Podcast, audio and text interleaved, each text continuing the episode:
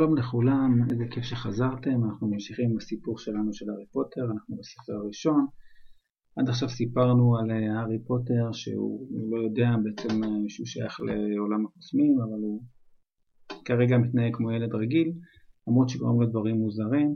הוא גר אצל הדוד והדודה שלו, שמתייחסים אליו ממש לא יפה, הם כל הזמן מענישים אותו, לא מספרים לו מה קרה באמת להורים שלו, ומתייחסים אליו הרבה פחות מאשר לבן שלהם, דאדלי. גם דאדלי הבן שלהם מציק לו כל הזמן, רודף אחריו, יחד עם החברים שלו, ובאמת אה, הארי חי שם בחיים בתנאים לא ממש אה, נוחים ונעימים וטובים. בסוף הפרק הקודם סיפרנו את מה שקרה להארי בגן החיות, ובעקבות מה שקרה שם, אה, הארי קיבל את העונש הכבד ביותר שאי פעם הוא קיבל, הוא לא יכול לצאת מהארון שמתחת למדרגות, שם הוא גר, בהחלט אפשר להגיד שהתנאים שהארי גר בהם הם לא באמת אה, ממש, אה, ממש טובים, ממש נעימים. עד שכבר היה מותר לו לצאת מהארון כבר אה, נגמרו הלימודים והתחיל החופש הגדול, שזה היה מצד אחד נחמד, כי כבר לא מציקים לו בבית הספר, אבל עדיין החברים של דאדלי כל יום הגיעו לבקר אצלם בבית והציקו לו, ורודפים אחרי, היו רודפים אחרי הארי, אבל בכל זאת היה משהו אחד שגרם להארי ככה להרגיש קצת תקווה. סוף סוף בפעם הראשונה הוא ודאדלי לא ילמדו באותו בית ספר. דאדלי הולך ללמוד בבית ספר פרטי, חשוב, מיוחד, וההורים שלו קנו לו בגדים מיוחדים לבית הספר, כדי שהוא ככה יגיע ללימודים כמו שצריך, תהיה לו בגדים מיוחדים. והארי, את הארי רשמו לבית ספר הציבורי והפשוט שיש באזור. אז אמנם בבית ספר פחות חשוב, אבל עדיין הארי לא יהיה עם דאדלי ביחד בבית הספר, שיש בזה משהו, משהו משמח מבחינת הארי. ובוקר אחד, כשהארי נכנס אה, לארוחת הבוקר, הוא הרגיש ריח ממש נוראי במטבח. מסתבר שדודה שלו, פטוניה, שמה את הבגדים הישנים של דאדלי בתוך גיגית כדי לצבוע אותם בצבע אפור, כדי שזה יתאים לבגדים שלבשו בבית הספר שהארי הולך ללמוד בו. הם לא קנו לו בגדים אה, חדשים בשביל בית הספר, אלא פשוט צבעו בגדים ישנים של דאדלי בצבע אפור. הארי ישב אל השולחן אה, במטבח וניסה לא לחשוב איך הוא ייראה עם הבגדים האלה בתחילת השנה. דאדלי והדוד ורנו נכנסו גם למטבח, שניהם מעקמים את האף בגלל הריח של הסירחון מהתלבושת החדשה של הארי.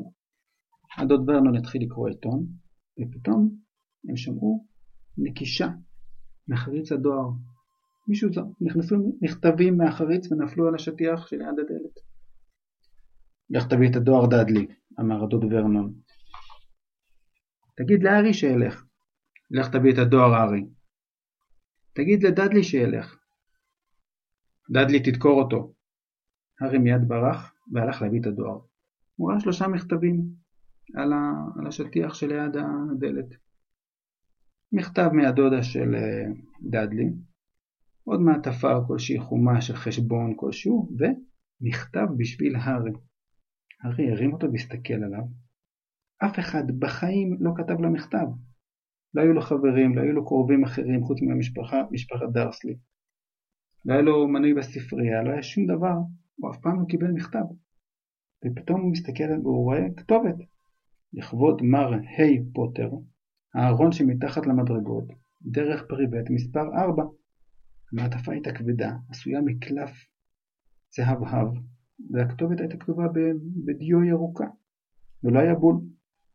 ומאחורה היה שם סמל, סמל מיוחד על המכתב הזה, עם אריה, נחש, גירית ונשר. דוד ורנון צעק מהמטבח, נו ילד, תביא כבר את המכתבים!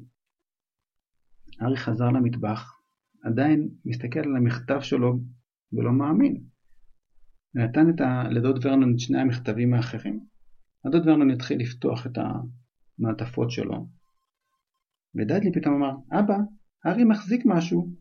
בדיוק כשהארי עמד לפתוח את המכתב שלו, הדוד ורנון חטף לו את זה מהיד.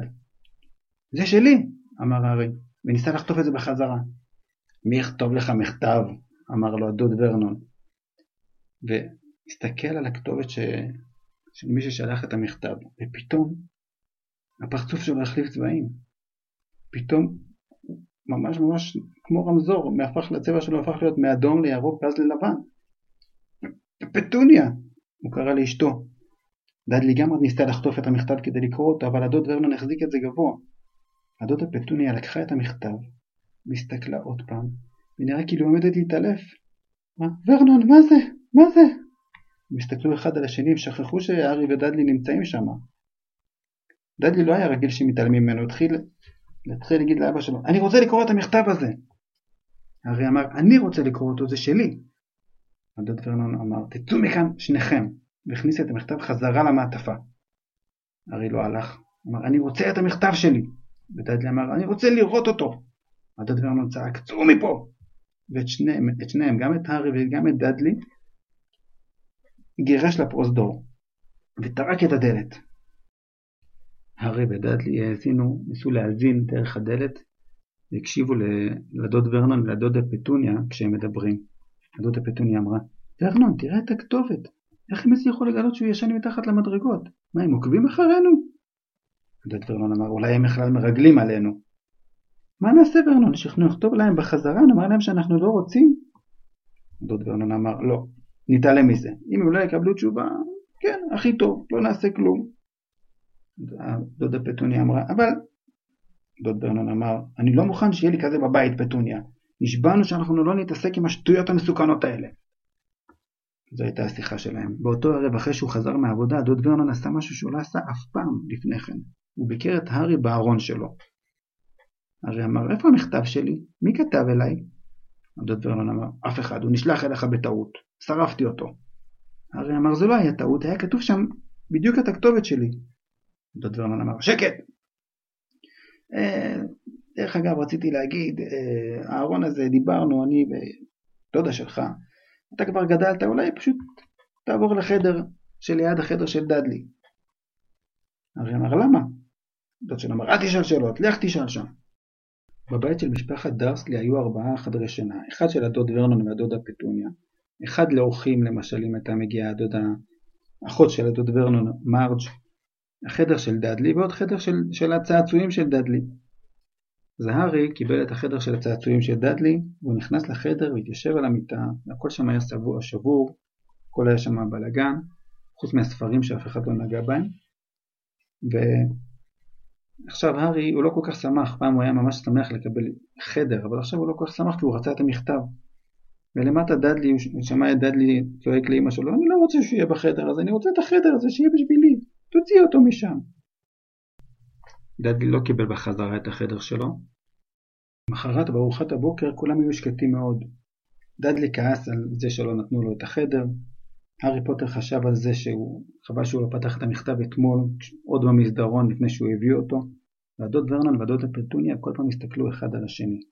כשהגיע, הדוד, כשהגיע הדואר, הדוד ורנון שהתנהג כאילו, כאילו נחמד להארי, כי הרי הוא מבין עכשיו שעוקבים אחריו, הכריח את דדלי ללכת להביא דואר. דדלי הלך להביא את הדואר ואז הוא צעק, יש עוד מכתב! מר היי פוטר, חדר השינה הקטן ביותר, דרך פריבט מספר 4. הדוד ורנון מיד קפץ מהכיסא ורץ אל הפרוזדור, והארי בעקבותיו. דוד ורנון היה צריך להיאבק גם עם דדלי, שניסה לקחת את המכתב, וגם עם הארי שקפץ עליו מאחורה. אחרי דקה של, של, שכולם נלחמו אחד בשני, הדוד ורנון הצליח לקחת את המכתב ואמר, לך לארון שלך, אה, לחדר שלך. ודדלי, אתה לך לאנשהו. והארי כמובן לא הצליח לקבל את המכתב, אבל הוא הבין שמישהו ידע שהוא עבר מהארון שלו אל החדר, והוא גם ידע שהוא לא קיבל את המכתב הראשון. זאת אומרת שיהיה עוד מכתב. עכשיו הייתה להארי תוכנית. הוא כיוון את השעון המעורר שלו לשעה שש בבוקר. בשש בבוקר הוא התעורר ומיד מיד השתיק את השעון והתלבש בשקט. ירד בשקט בשקט במדרגות, בלי להדליק אורות. הוא רצה לחכות לדבר מחוץ לבית ולקבל ממנו את המכתבים. כשהוא הלך לכיוון דלת הכניסה, פתאום הוא דרך על משהו, משהו חי. מסתבר שהדוד ורנון ישן עם שק שינה ליד הדלת כדי לקבל ראשון את המכתבים. הוא צעק על ארי ואמר לו ללכת למטבח ועד שכבר הגיע הדואר, כבר הדוד ורנון לקח את כל המכתבים שהגיעו והגיעו שלושה. הרי אמר אני רוצה את המכתבים, אבל הדוד ורנון פתח את המכתבים, קרא אותם מול העיניים שלו. באותו יום הדוד ורנון לא הלך לעבודה, הוא נשאר בבית ועם פטיש ומסמר הוא, הוא סגר את החריץ של, המס, של המכתבים. ואמר לדודה פטוניה, את מבינה, אם הם לא יצליחו למסור את המכתבים, הם יוותרו. פטוניה אמרה, אני לא בטוחה שזה יעבוד. אבל הדוד ורנון אמר, לא, השכל של האנשים האלה עובד בצורה מוזרה, זה יעבוד, זה יעבוד. ביום שישי הגיעו בשביל הארי 12 מכתבים. בגלל שחריץ הדואר היה, היה חסום, אז תחברו אותם מתחת לדלת, בין החריצים של המשקוף, אפילו מהחלון של השירותים. הדוד ורנון נשאר שוב בבית, ואחרי ששרף את כל המכתבים הוא שוב לקח פטיש ומסמרים וחסם את כל הפתחים מסביב לדלת, כדי שאף אחד לא יוכל לצאת, וכדי ששום מכתב לא יוכל להיכנס. ביום למחרת הגיעו 24 מכתבים להארי פוטר, כולם בתוך 24 ביצים, ממש מגולגלים בתוך הביצים.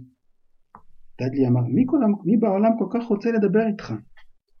ביום ראשון, שזה יום המנוחה שם, התיישב הדוד ורנון לארוחת בוקר רגוע. לא מביאים דואר ביום ראשון, הוא אמר, לא יהיו מכתבים ארורים.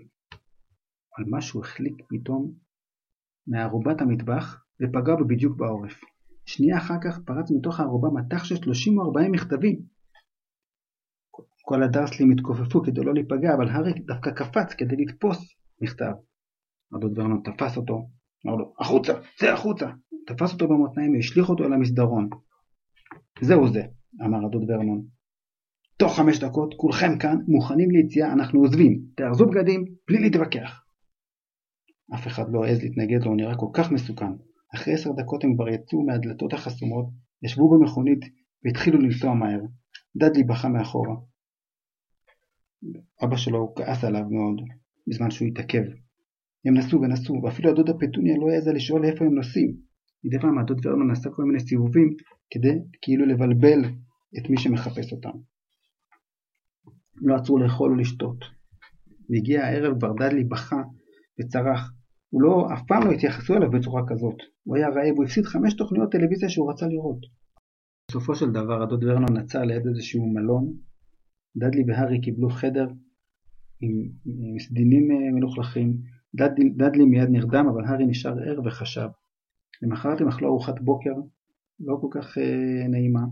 בדיוק כשהם עמדו לסיים את ארוחת הבוקר הגיעה בעלת המלון ואמרה תסלחו לי, אחד מכם הוא מר היי פוטר, הגיעו בערך 100 מכתבים לקבלה כאן. היא הראתה להם את המכתב והיה כתוב עליו מר היי פוטר, חדר 17, ואת השם של המלון. זה היה כתוב באותה דיו ירוקה כמו המכתבים הקודמים. ארי ניסה לתפוס על מכתב אבל הדוד ורנון לא נתן לו. הוא אמר, אני אקח את כל המכתבים. והוא אכן לקח את המכתבים. לא עדיף שנחזור פשוט הביתה? שאלה הדודה פטוניה, אבל הדוד ורנון לא התייחס. הוא חיפש משהו, הסתובב בכל מיני מקומות. אף אחד לא הבין מה הוא רוצה. דדלי התחיל לבכות. היום יום שני, אני רוצה להיות במקום שיש בו טלוויזיה, יש תוכנית שאני רוצה לראות. יום שני, זה הזכיר להארי משהו. אם היום יום שני אז מחר יום שלישי זה יהיה יום ההולדת האחד עשר שלו. אף פעם ימי ההולדת שלו לא היו כיפים, אף פעם לא התייחסו לזה כל כך. בשנה שעברה נתנו למתנה קולב וגרביים ישנים. אבל בכל זאת, עדיין הארי התרגש מזה שהוא יהיה בן 11 מחר. הדוד ורנון חזר מהחיפושים שלו ומחייך. הייתה לו חבילה ביד ארוכה. הוא אמר, מצאתי את המקום המושלם, קדימה, כולם, כולם לצאת. הם יצאו מהמכונית.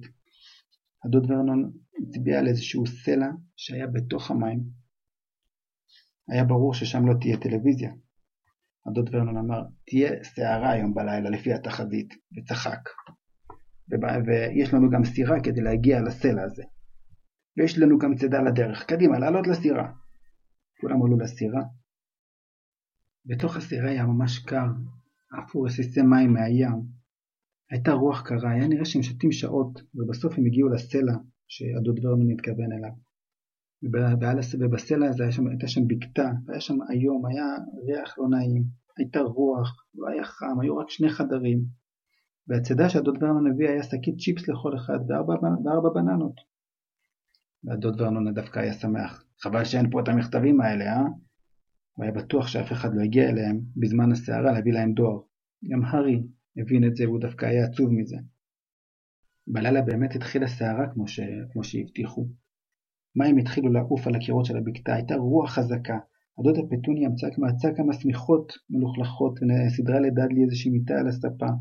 היא והדוד ורנן הלכו לישון על המיטה בחדר השני, והארי לא נשאר לו כלום אלא לישון על הרצפה ולהתקרבל תחת השמיכה הכי דקה והכי מלוכלכת.